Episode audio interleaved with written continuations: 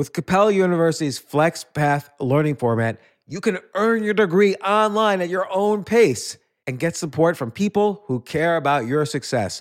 Imagine your future differently at capella.edu.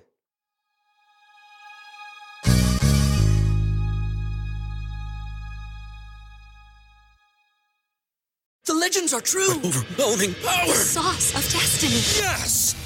The most legendary sauce has arrived as McDonald's transforms into the anime world of WickDonald's. The greatest flavors unite in all new savory chili McDonald's sauce to make your 10-piece Wick Nuggets, fries, and Sprite ultra powerful. Unlock manga comics with every meal and sit down for a new anime short every week only at WickDonald's. Ba-da-ba-ba-ba, go! At participating McDonald's for a limited time while supplies last.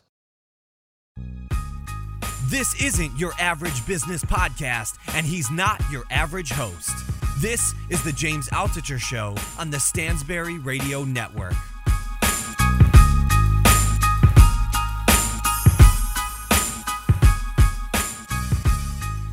So I've got Russell Simmons, one of my heroes here today. Russell, how's it going? Going well. And Russell, you just came out with this book, The Happy Vegan. Before you start talking, because I know you have a lot to say, I just want to say this was an incredible book. It wasn't just like you ranting about being a vegan, and every page is filled with facts, information. I learned a huge amount reading it. Got everything like circled in here, notes taken, all this stuff. I'm not even a vegan, but now I'm now I'm strongly considering it. So you're going to convince me in this talk to, to go vegan. You're the second vegan I've had on the podcast, a plant-based diet. Uh, Rich Roll I've had on. Not sure if you know who he is, uh, ultra marathon guy. know. But with every superhero I have on, I need to hear the origin story. You read comic books that every superhero's got an origin story. So let's let's take it all the way back. I just heard you on the phone mentioning where you came from, the you know poverty, drugs being sold. What was happening? I grew up in Queens. Um, it was a lower middle class neighborhood. That I grew up in Queens, by the way. okay, there we go, Hollis, Queens, and and 205th Street, which is the block I lived on, became the drug capital of Queens. Larry Lucas cornered the cleaners from Frank Lucas was on our corner, and so that was the heroin capital, and so the neighborhood went down very quickly. Um, and so I grew up, and I was in a gang, and I had some some experiences, but I, I escaped. What did you have to do? I took a lot of drugs, right? Obviously, every kid took a lot of drugs. But then I went to, uh, I was a kid, 13, seven immortals. We were young. I mean, we, we got out of gangs soon. They, even, they went out of style. I mean, but we sold drugs on the corner as we got a little older. And, you know, it was, I was lucky enough to escape to college. I had a good parents, good parents. And in college, I discovered hip hop. I mean, that's a quick story, right? You don't want to.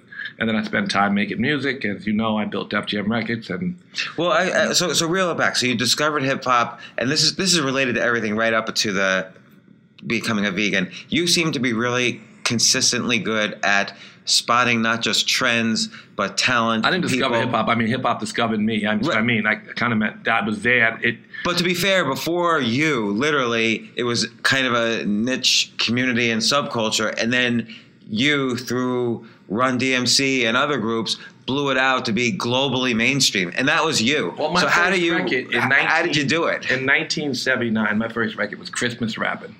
And my first experience with that record where there was success was in Amsterdam. So I got on a plane. How'd you get into time. Amsterdam? You're from Queens. This kid from Queens Yeah. in the gangs. What did you? What? How did you end up in We Amsterdam with that record? We had a record, Christmas Rapping. It got on the radio in Amsterdam and exploded. I was signed to Polygram Records. I went there and I was like my first realization that hard work turned into something. You know, I mean, I actually had more in a little small examples, but that was a great example. I had never been on a plane. I'd certainly never been out of the country. And landing in Amsterdam, and they're like, Mr. Simmons, what would you like? And I was like, oh shit, Mr. Simmons. I said, I'd like some cocaine and pussy. and the president of Red Company said, no problem. So that was, you know, a revelation. I was a grown man. I could get things I wanted. anyway, um, so I'm out of cocaine now. Just so you know, I've been vegan and I stopped taking drugs 30 years ago almost. But anyway, that was my experience. So that's that began, you know, um, an ongoing process of building uh, companies and so forth. But, but also spotting the talent. Like then you took your brother and made him into a huge superstar. you know what I realized? I realized this is a podcast. It's not like I'm on CNN. I have four minutes. Right, we're we're talking. Right. Is that okay? We're having a conversation. I forgot. Yeah. Okay, so I'll, I'll slow down. Yeah, my brother came in '83. Uh, we made a record. He was the son of Kurtis Blow, the DJ, that was it. We called him Disco Son. Kurtis Blow's son was uh, DJ Run, and um, then we eventually made a record in 1983 that was it's like that Suck MC and that album would run the, with Rockbox and everything on it, and that was a successful record. Then King of Rock came, and then I, Rick Rubin and I made the the record that included Walk This Way. Some would say that that record kind of That was the bridge. it was a bridge. At the same time, it was not great for their career because it, it and now you can look back and say it was great, but at that moment, it, for the brand, it was a little, it was a very poppy record, you know.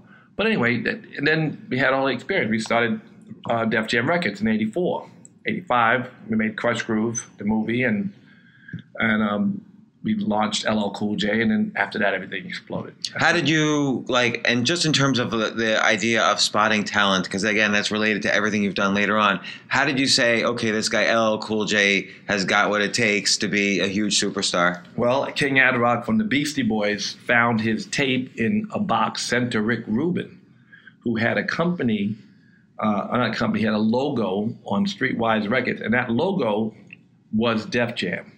So I looked, I reached out because he had a record called "It's Yours." That was his only record, and I never forget it. Uh, it was commentating, illustrating, description, giving, adjective, experts, analyzing, summarizing. That was "It's Yours," right, by T La Rock. I was looking for the guy who made that record, and I met him, and he, you know, I was surprised that I said, "Where's the nigga who made that record?" And it was surprised to see it was a, a, a young Jewish kid. so it was Rick Rubin. Uh, he was a part of the Beastie Boys. I managed them.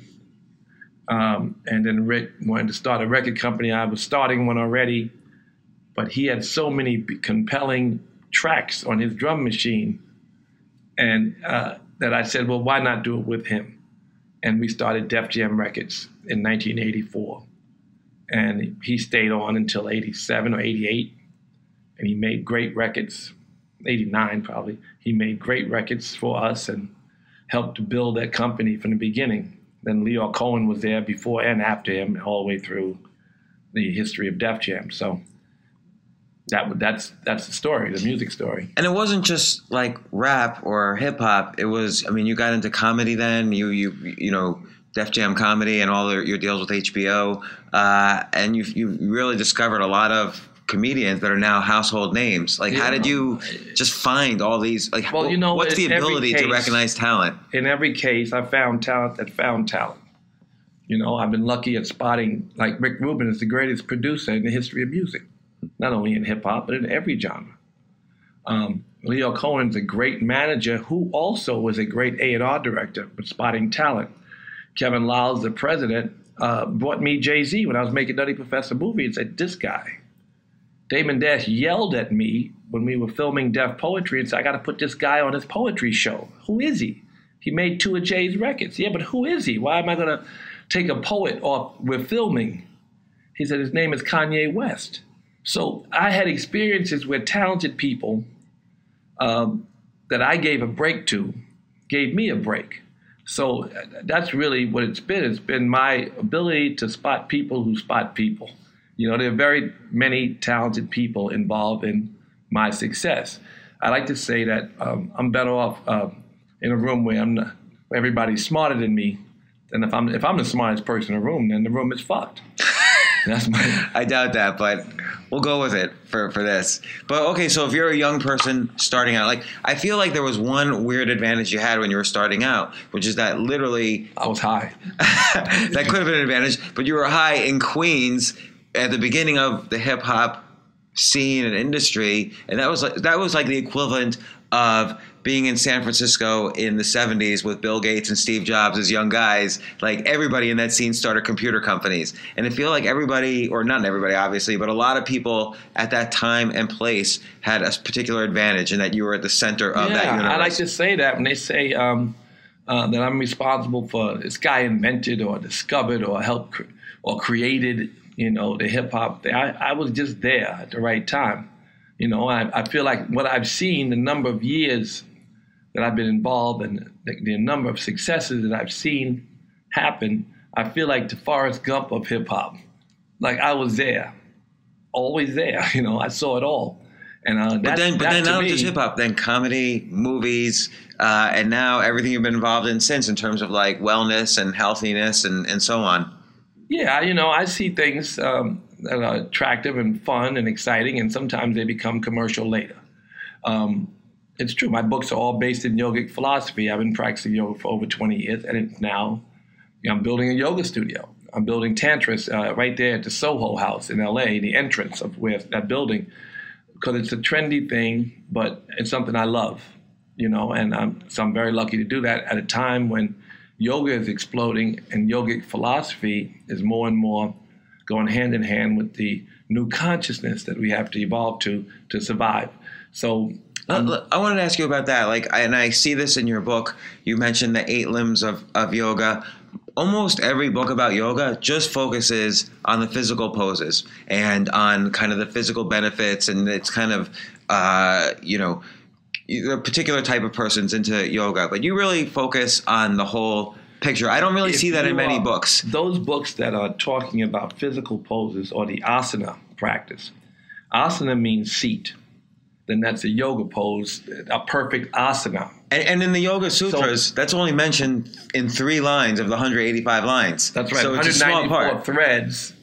The one thread in the Yoga Sutra scripture is Stiram Sukham Asanam, steady, joyful pose. And that doesn't have to relate to yoga, but I mean asana, but steady, joyful pose. The yoga asana must be steady and joyful. The relationship to the earth should be steady and joyful. So in yoga, that you that Americans call yoga, the physical practice, you learn to smile and breathe in difficult poses. That is part of your spiritual practice for your evolution. So you smile and breathe in every pose, right? So that's the asana practice. Um, and uh, people who write books and don't mention the other seven limbs of yoga are missing out. Again, it's related to your book, The Happy Vegan, like the yamas and niyamas from yoga in terms of like not hurting anybody, living a, a good life. I think that's totally related, to- totally part of yoga philosophy. It's, it is the core, the most important uh, of all in all of the scripture. There are eight limbs, as you said. The first set of limbs are the social laws, ahimsa, non-harming, satya, non-lying, asteya, non-stealing, brahmacharya, control of sexual power, not to cause harm to sex, and aparigaha, non-greed. The same as the Ten Commandments. But if you learn, and those then there's seven other parts of that eight steps. But if you learn to master ahimsa, non-harming, you, you don't need to study any other scripture from any religion or prophet. Non-harming of self and compassionate to the world, that will lead you to enlightenment. If you live that life fully, you will be enlightened.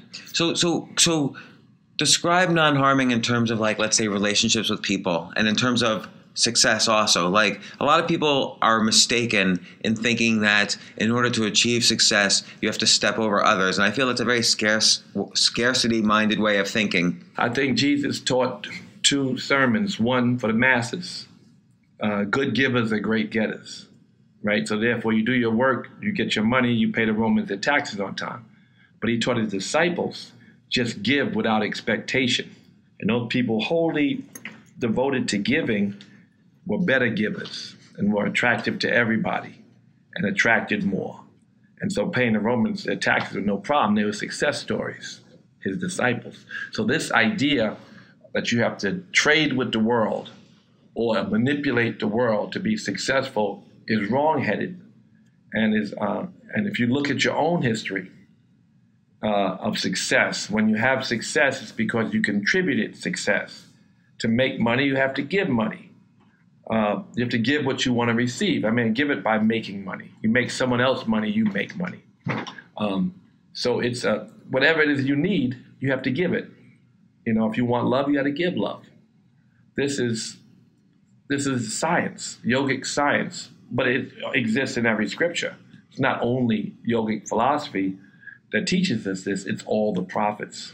You know, and this now I'll get right into the happy vegan. The, the one of the first things that stood out for me, and, and we'll talk about all the health benefits and all the kind of climate benefits and environmental and, and everything.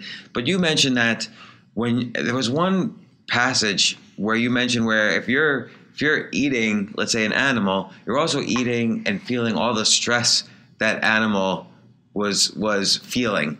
And so, you know, again, there's this kind of connection between, you know, the emotions of all the people around you and how it affects you, but also the emotions of the food you're actually even eating. Treating a food as a living person, You which I think eating- most people don't realize. You are eating a piece of yourself. If God were the ocean, you would be a cup of God. We are all made up of the same matter. We are all connected. All of what's going on here is in perfect order. It keeps shifting because of humans, more than anything, because of the human um, um, greed, destroying this perfection. But it can't because it keeps moving in perfect order. So as we ingest animals, we ingest a piece of our sickness and ourself. And that sounds a little bit lofty, but that's our reality. Um, we are not intended to eat animals. And, and it does not, obviously, wherever there's less animals, there's less cancer, less diabetes, less heart disease, less, where people eat less animals, right? Is that true? Like, well, give an example. Like, give an area. Well, we have three times the amount of diabetes in this country than the rest of the world. We have probably three times or so the amount of cancer, the amount of uh, um, heart disease. There's no, know, China study is a great study, uh, one of my great sources. And, you know, there's many great sources for this information. But there's no question that the Western diet is the worst diet in the world. And there's no question that the American government subsidizes the poisoning of America and its and the planet.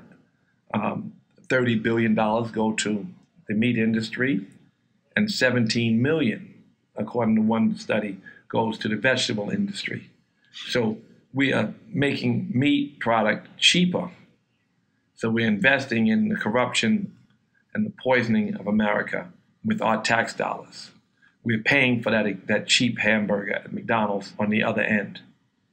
So, so how did you? I mean, you go from kind of this hip hop mogul to you know this healthy lifestyle. They don't quite. I, I don't say they contradict each other, but that you don't think of the two in the same sentence typically. But how did you make You'd the be surprised transformation? To know how many artists are, are vegan, are sensitized to what's going on around them because they're sensitive to what's going on inside them. Artists, whether they're rappers or singers or whatever, um, look inside for inspiration and are not guided by the outside, and they're not sheep.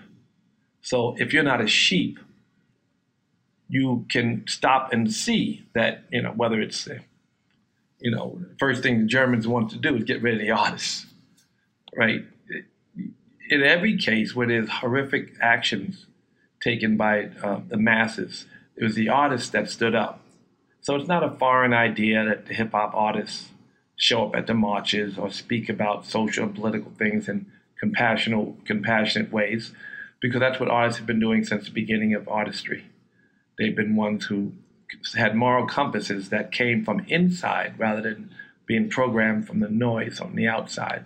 And then how do you how do you do that cleansing so that you're not so influenced? So you be so you're saying a key to artistry and creativity is to avoid those outside influences that are trying to program you. What what's a good first, second, third step to start that cleansing so you're not influenced by the outside? Well, one thing I recommend is meditation because when the mind is quiet, the universe unravels. So you meditate so the mind can be quiet and it can see what's in front of it. Thoughts come and they go, and you can see the thoughts sometimes without too much emotion. So if you take an inventory as you meditate, you know, things come across your mind that were so hurtful become less hurtful, and you see them sometimes for what they are. And then ideas pop into your head, but you know, this relationship to what they call God is can be also defined in relationship to the higher self. The higher self is only revealed with introspection. And so you meditate to get in touch with this piece of the self that's all knowing. I believe, you know, as a non religious person, but practicing yoga and believing in yogic science, that you're programmed. That if you were to meditate, you could write scripture about ethical and moral behavior and about what's going to be helpful to you and into your relationship with the world. And you could write all those things.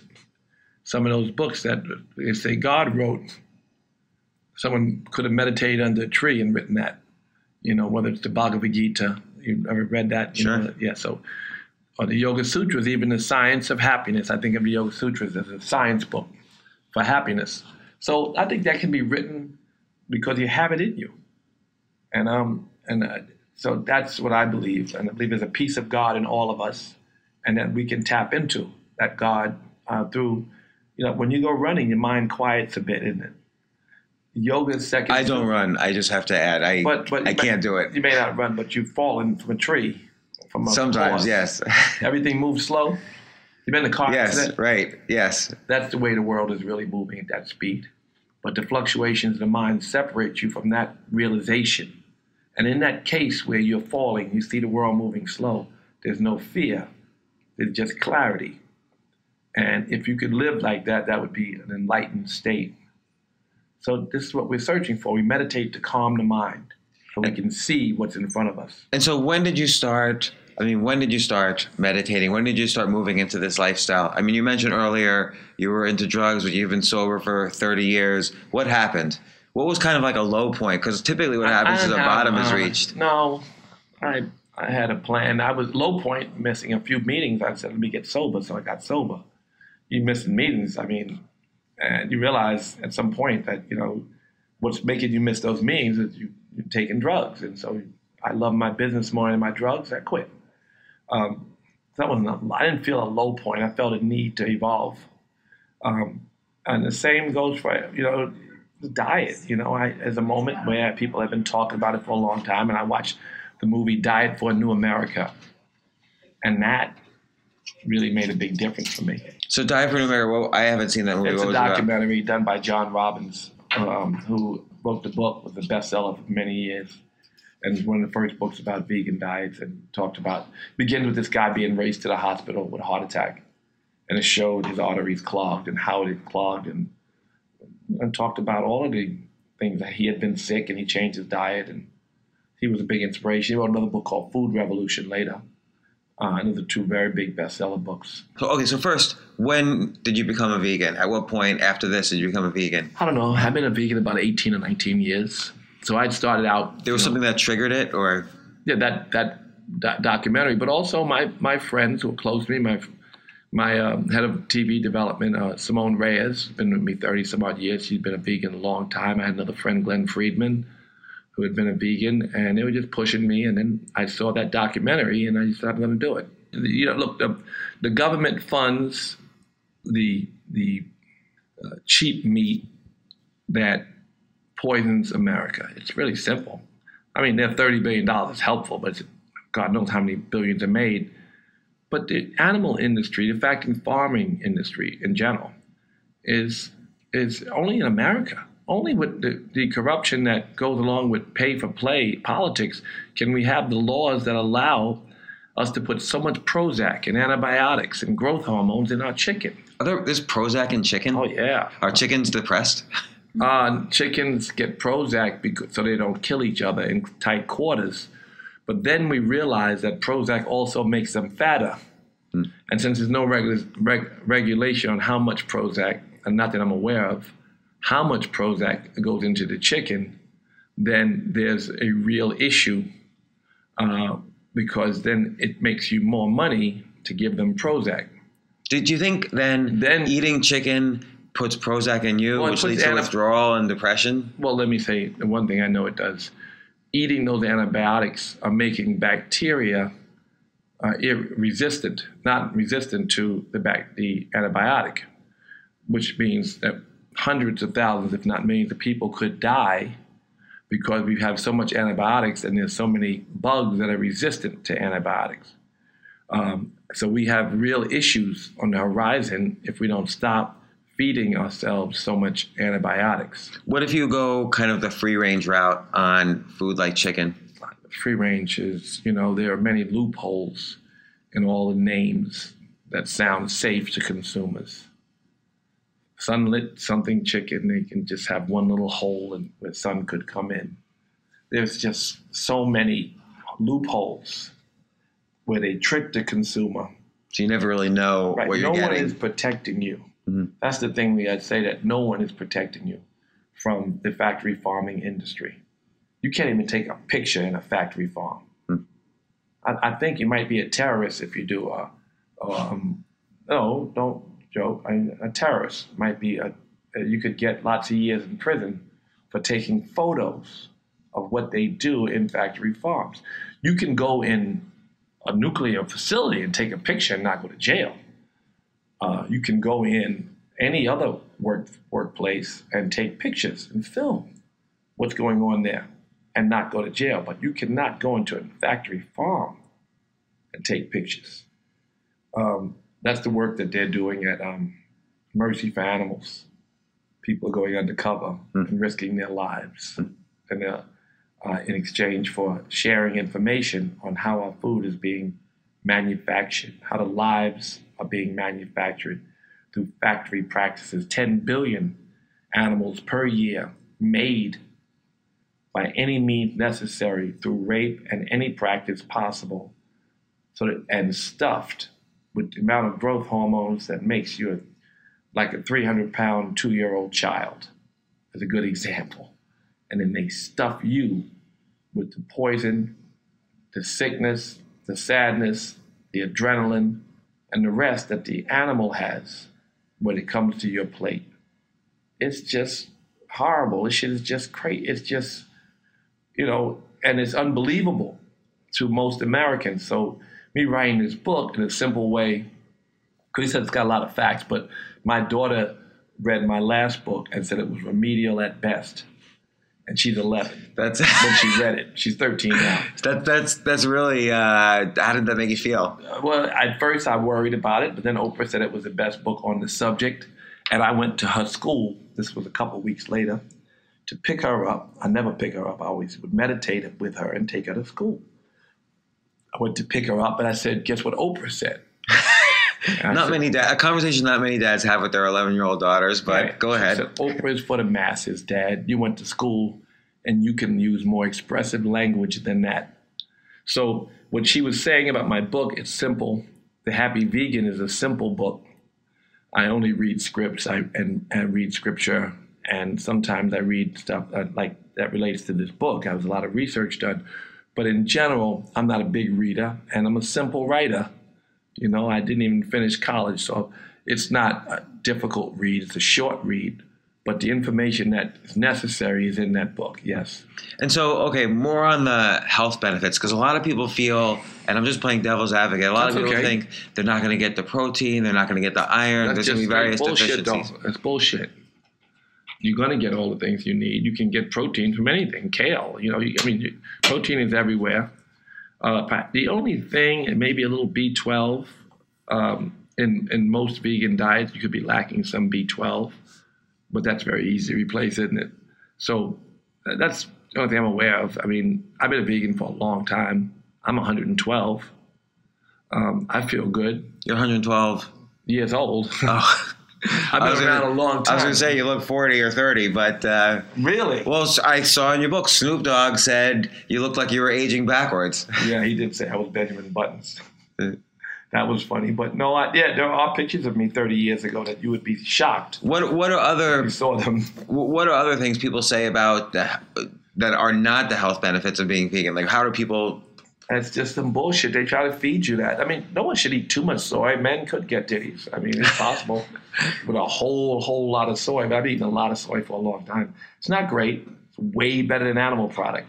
But there are companies like Beyond Meat uh, is a great example where they're studying the 40,000 plants of the planet and trying to come up with alternatives because we like meat. We like things that taste like meat and all that. So they're doing that. They're studying that Beyond Meat is, and so is. So, so, you, are battling the um, the taste, supposed taste deficiency. Yeah, but you're also being being um, uh, you're, you're you're being poisoned with things that are addictive in food that companies are selling. You know, a, a friend of mine worked at Pepsi and told me things that they do to make Pepsi addictive. Just as cigarettes have ingredients in them that are not tobacco but are addictive. So they are poisoning you and addicting you to that poison. There's cocaine is not as addictive as sugar. Uh, fructose corn syrup is in everything. 20 times more fructose corn syrup in today's Wonder Bread than the Wonder Bread you grew up on. I didn't know that. Right. So there's so much, um, so many carcinogens and poisons and toxics, toxin, toxic um, stuff in your food that that is uh, addictive. It's unbelievable. So you evolve, your taste buds evolve. You get off the sugar, you get off the taste of animal products. You find, you know, I, I had a vegan cheesecake recently. I don't eat a lot of um, sweets. I do like them occasionally. Or And- pizza, say. Yeah, I, yeah, pizza. I had a pizza, but you know, not lately. But you know, and you take well, if I eat pizza now, right, and then I go into Craig's in L.A. They have a good vegan pizza, or I go to Crossroads somewhere, or even the pizza shop, the Viva, which is a vegan pizza shop here in New York. I go to Viva and I have a vegan cheese pizza. I can digest the cheese. It tastes better than the real the the other cheese, the one that was made of the cow pus or the made of the you know the bird's period or all of the stuff that goes into making the shit you eat. Hmm. That when you taste the vegan option, at first it may taste different. You, it'll be good, but you'll say my regular pizza is better. But then if you eat the vegan pizza for a bit, you will know that the cleaner, lighter version is better. So I couldn't eat a real cheesecake now. It was bad enough or heavy enough eating the vegan cheese, the chocolate peanut butter cheesecake with the chocolate peanut butter vegan ice cream at Craig's is phenomenal. But if you eat the real cheesecake and the real ice cream after you've been a vegan and eaten this one, this one, the real one, or the, because they're both real, they're both cheese. No, well, one is cheese. The cheese will taste like shit compared to the vegan option. So your taste palates evolve a bit as you get the poison out. And at some point, if you drink a Coca Cola, it tastes like battery acid.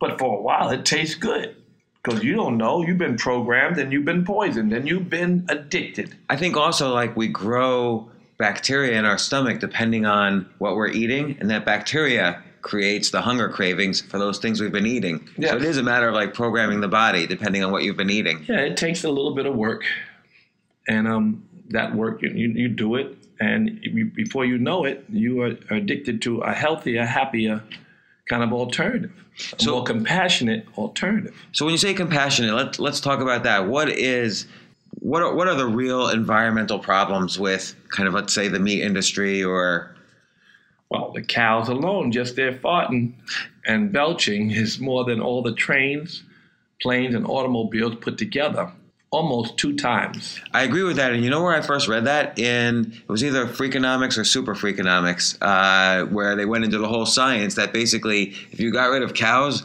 uh, man-made climate change would totally disappear. Yeah. So with that reality, Not that you want to kill all the cows, but No, you don't have to kill them. You have to, have to manufacture them. Manufacturing of cows is what we're worried about. It's not, you know, it was 99% wild animals and 1% man, and now there's 99% man and 1% wild animals. It's the manufactured animals that we have to be careful of. The ones that are born into pure suffering, the ones that are stuffed with the poison. There's not enough grass on this planet if you made the planet four times as big as it is and it was all grass to feed all the cows we make. You can't make them. You cannot manufacture that many cows grass fed. It's impossible. So Not, that- not the price. It's it, it's it's impossible to to even consider. Some people say it's grass fed. You know, you can feed a cow a little bit of grass and call it grass fed. it, there's so many ways and loopholes uh, in the system, and you know, you think people are looking out for you, and they're telling you that milk is a food group. How can you be looking out for someone when we're all lactose intolerant? If you're a Jew, you're 80% likely to be lactose intolerant. If you're an African American, you're 75% likely to be lactose intolerant. It's true that uh, wasps are probably 60% lactose intolerant, but everybody, nobody wants to put cows pus in their body. Um, you know, and you don't get calcium from drinking milk. Your body deletes calcium trying to get the calcium out of the milk. So it- these are interesting things that are not shared with the public because they're not in the interest of the powers that be. Um, I worry about our government being controlled by money, things like Citizens United and other um, kinds of opportunities to corrupt our politicians so that they do the will of the corporation versus the will of the people. That to me is um, it's horrific. Uh, we push everyone to be Democrat. I mean, to be to have a democratic process, and yet our demo- democracy is so flawed, so flawed, even all the way down to the corruption of other governments around the world, so we can exploit them to feed our greed for things that we don't need. Part of that is the medical industry where everything is focused on okay, what drugs can we make I as can opposed only to get in a fight with one industry at a time. I have to run businesses. Um, if I start to talk about the vaccines that have mercury in them and what they do to black children or the pharmacies, pharmaceutical industry and its influence over everything we do, uh, I mean, I you know, you go into a, this is how you disappear. but but but leaving leaving So like I just I just want to. I mean, yes, of course, what you're we saying sell is pills to solve all our problems. But if we would just stop eating animal products, we wouldn't need those pills. Right. So you're saying essentially prevention is the cure, and one way you present, prevent, or the main way you prevent, is living a healthy life. What you put in your body, it amounts course. to what comes out of your body, whether it's disease or health or whatever. So, um, you know, how does it? Where does the trend end? Like, how do how do we eventually get more people eating vegan? Um, how do a trend? I'm sorry, I got something from Lyor. I looked. Like, how do we? Okay, what did you get? What did you get from Lyor? Lyor Cohen. Your daughter thinks you went through. I wonder if he's upset that I told his daughter this story about what's going to be in the movie, our life story. Wait, there's a movie, Your Life Story. Russell Simmons responding to Lyor Cohen. who is now On my podcast. He's upset that he went through a blizzard to get Colt to, in order to sign a group. No, not to sign a group. And he told, no. Um, I'll tell you, having an 11 year old myself at one point and writing about all the horrific things in my life, Right. they want to hear about it. They want to know that you came out okay and fought your battles. yeah, I told her that I've changed though. They don't want to know that your dad, that their dad's perfect. They already know that you're not well, perfect. they've already read my life story. in general, they with fathers, they don't want they they like to think you're perfect, but they know you're not. So they want to know the truth. Little kids know the truth, whether you tell it to them or not. Yeah, my daughters are grown. But wait, when's the movie about your life story coming out? Um, oh, I don't know. Pretty soon because they're aggressively pushing for it. Everything hip hop is like I'm developing all these movie projects in Hollywood, but Ever since Straight Outta Compton. Yeah, that it's a huge and movie. also Hamilton. You know, I have a rap Oh, yeah. verse, a rap opera. So Hamilton is uh is that vegan? Vegan brownies and gluten free for those who Minimalist are baker. So what? some fat shit still though. But thank you so much. So what happens when you? What happens when you go out? I like it, but it's fat as shit. But What, what happens when you go out with like other musicians or other people in the industry and they don't want to eat vegan? They want to eat at like a steakhouse. What do you do? Wait, if you're in Kansas City, what do you eat? there's always something. You can eat something anywhere. You go to. But you're gonna get bored if you just eat like a bunch of lettuce and a carrot. I'm not a lettuce carrot dude. If I'm in the hood, I can go to Chinese restaurant and get curry tofu with broccoli and spinach and whatever. You know, they they got curry eggplant or black bean sauce with you know. There's tons of food. I don't worry about food. I think people think that that's a misconception, and my book clears that up very. You know, it shows you how to eat cheaply and save thousands of dollars per year by eating a vegan diet, even if you live in the hood and don't have the not the access that the rest of the world has. So clearly, part of uh, a secret to success for young people, if you were to give advice to young people starting out, is a first what you put in is what you get out. What you put into your body is what you get out. The relationships you have, what you what what you you want to have good people around you so that you get good things out of that. What other pieces of advice would you give? I would it, I would think that look, I every day I practice yoga, every day I meditate. Um, you need circulation in your body every day, you, even if you only walk for thirty minutes. You got to do that, and um, you and you need to to let your mind settle and reboot. It's very good. Your brain, you can see the gray matter in your brain grow in six weeks. It's a dramatic shift in in the way that you see the world when you meditate daily. Um, and your nervous system calms, so goes the mind. And when the mind is calm, you can see. You know, uh, fluctuations of mind, they say, are the cause of suffering.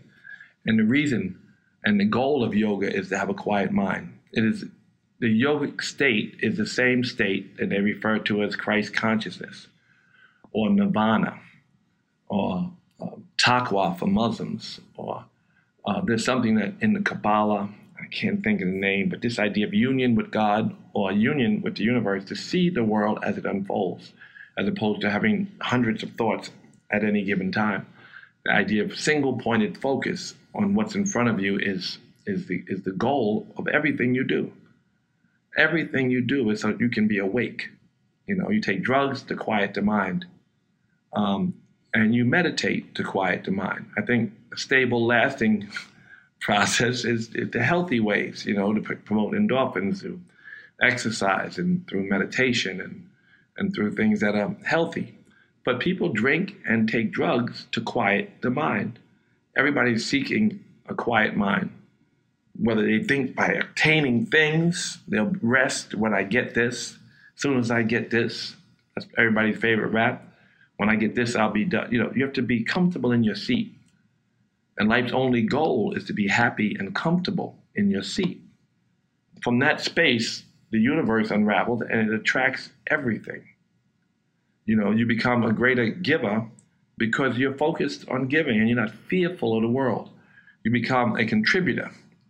And good givers are great getters. So you can get as long as you give. So you got to just learn to be awake and give without too much expectation or worry about the future because right now we are fighting for our lives of the collective for sure. And um, we have to change the course of uh, our process. I mean, we, can, we cannot continue to eat meat and animal product at the rate we are eating it. It will, one, destroy the planet, and two, we will all die of cancer much earlier than, than our dates that we, so we don't want that. So, or we have three times the amount of um, of diabetes in this country, twice as much cancer, twice as much um, heart disease, or more, more than that, I think. So it, there's all that, and we can prevent it. They told Bill Clinton, "You finished. I mean, it's, it's in your genes." He said no, and he went vegan, and now he's, you know, not only did he stop the growth of the cancer, but he eliminated it and went backwards. That's what happens when you put green. You have a plant-based diet versus an animal-based diet. Hmm. All right. Well, thanks so much, Russell Simmons, the author of The Happy Vegan, but of course, many other things you've done in your life. And uh, thank you for coming on the podcast. Thank you. For more from James, check out the James Altucher Show on the Stansberry Radio Network at stansberryradio.com and get yourself on the free insiders list today.